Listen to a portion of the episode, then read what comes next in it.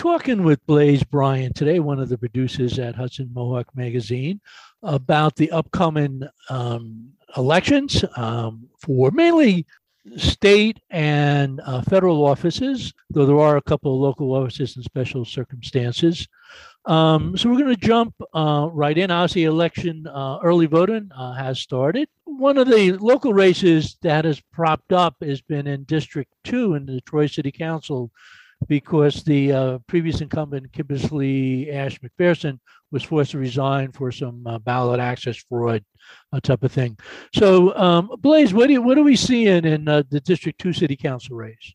Well, Mark, first and foremost, thanks for having me on. Great to be with you. I'll go off of what you just said with uh, Kimberly Ash McPherson. She had to resign because of the ballot stuff that you just mentioned, and as a result, the councilors, uh, by a six nothing motion, voted Stephen Figueroa, who's now uh, the District Two representative in the city of Troy. He's running against someone named um, Ryan Brosnan. And Ryan Brosnan is a Republican. Figueroa is a Democrat. Uh, Brosnan, and we had him on. I edited the interview that he did with Corinne Carey a few weeks ago.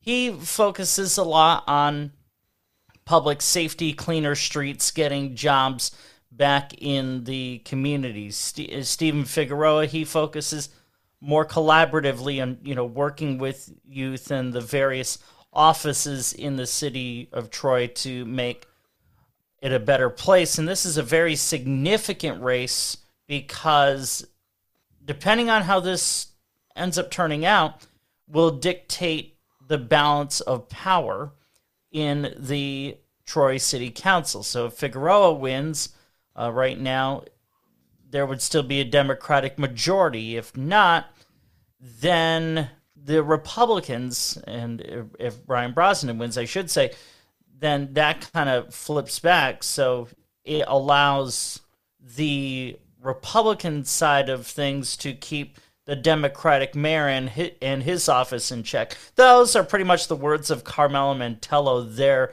uh, the Troy City Council president, not mine. I'm just merely paraphrasing what she said. Were there any, you know, major issue disagreements that define this race besides the part, you know, the political parties?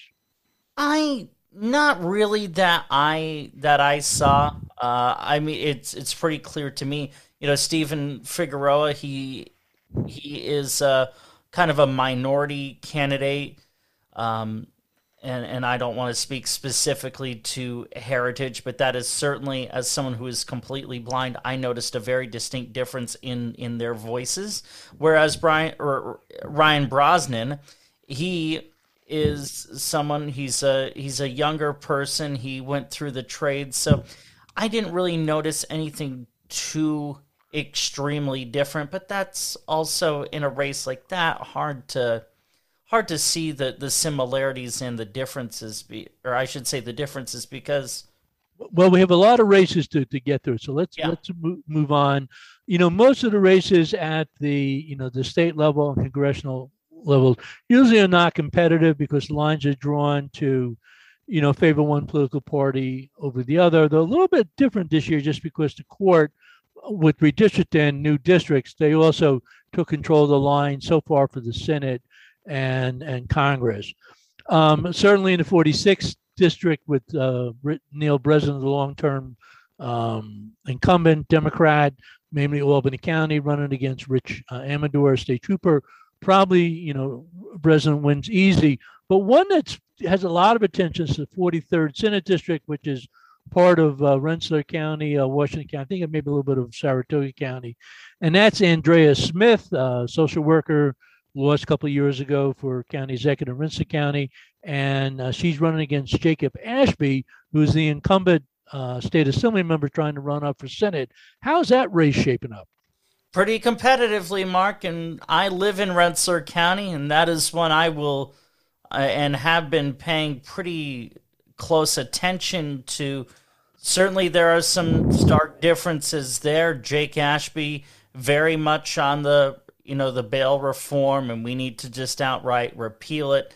And uh, Andrea Smith or Andrea Smith, she takes that more social worker approach and says that any non criminal stuff relating to mental health should be going toward or should be directed toward mental health professionals instead of the police. And that, of course, is a result of what tragically has happened over the past few years with Ahmaud Arbery, George Floyd, and others. So it's definitely a very interesting uh, race for sure. Now, in the 44th, which is, I think, predominantly Schenectady County 44th Senate, you have longtime Jim Tedisco, former city council member, former state assembly member, and now the running um, for the Senate as incumbent, facing off against Michelle Ostrelich, uh, who is, uh, I guess, uh, maybe a county legislator in, in Schenectady County. That has become interesting because a lot of um, controversy over a group called, I guess, the Kennedy something, um, which is really not disclosing who they are, and have been quite um, nasty and, and abusive, uh, I guess, uh, going after Michelle Ostrelich. Any sense what's going on in that in that particular race? I really don't know, and having met with Jim Tedisco several times through my advocacy efforts um, and and honestly, he's likely to win. I I really do think so.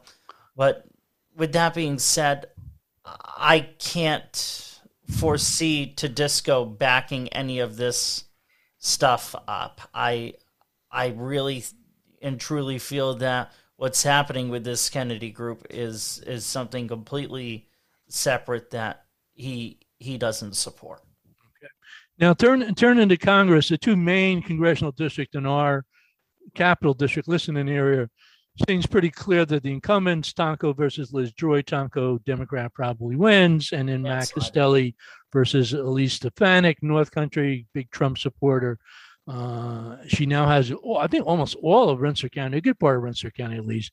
Uh, she probably wins. The interesting one's a little bit south of us which gets confusing. Partly, this is where Delgado stepped down from lieutenant governor.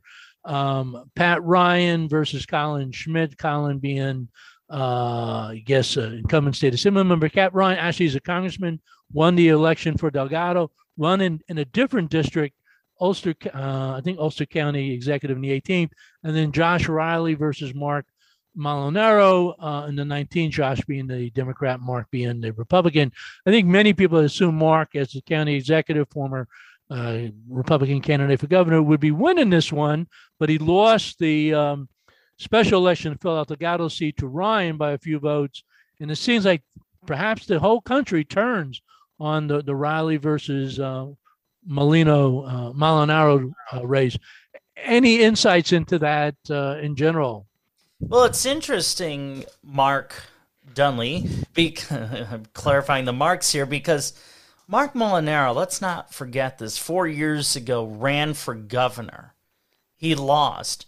And he has kind of been going down the political ladder to see where he can land, if that makes any sense. Because he was vying for the uh, the the seat held by Delgado. That didn't work. Okay, so let's try something else. He just seems like a very desperate candidate against Josh Riley, who really not a lot of people know. So that race is going to be frankly interesting to see how it all plays out. So we got about 45 seconds left. Everybody assumed that Kathy Hochul took over as governor from uh, Cuomo, easily wins re-election because a couple million votes more for Democrats than Republicans. But suddenly, it, it seems uh, Mr. Zeldin, Congressman Zeldin, uh, Elise is in striking distance. Uh, some polls have him within five, six uh, percentage points. How does that one turn out? I think Hochul retains the gubernatorial position. Having watched the debate between her and Zeldin, Zeldin just did not seem like he was, you know, coming up with great answers, and Hochul did a nice job of attacking his records. That's really interesting. Uh, Spectrum News, Times Union, Board of Elections, more information. Follow elections on uh, MediaSanctuary.org. Talking with Blaze Bryan, and this has been Mark Dunlea for the Hudson Mohawk Magazine.